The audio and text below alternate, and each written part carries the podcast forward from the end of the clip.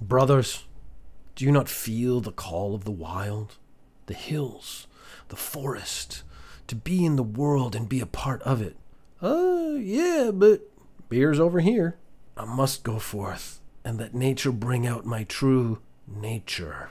Yeah, you go do that, man. I, I think I can find my nature in a couple of long necks. Momentarily disappointed, Montana El Gato realized this encounter with this trio was nothing more than a vessel transport him to this point in space and time.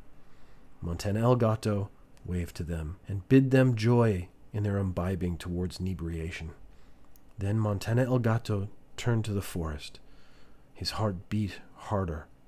Not faster. Montana El Gato's heart never beat faster. Montana El Gato's feet felt light as they danced over the moss. Montana El Gato leapt onto the fallen trees, experiencing feline balance, stretching long, perking up at the life of the forest, stalking prey. Montana El Gato strove deeper and deeper into this new world, feeling more in tune with the nature that now felt as though it flowed through Montana El Gato's very veins.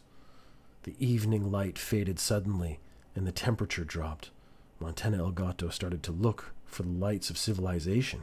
Like all cats, there was an inherent desire for comfort. All around Montana El Gato, there was only a deepening dark. How do cats sleep in the wild? Do they, like, burrow?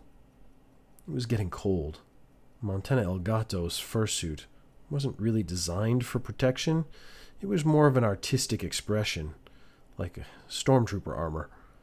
Montana El Gato's mood started to sour. Cat's sleeping arrangements suck.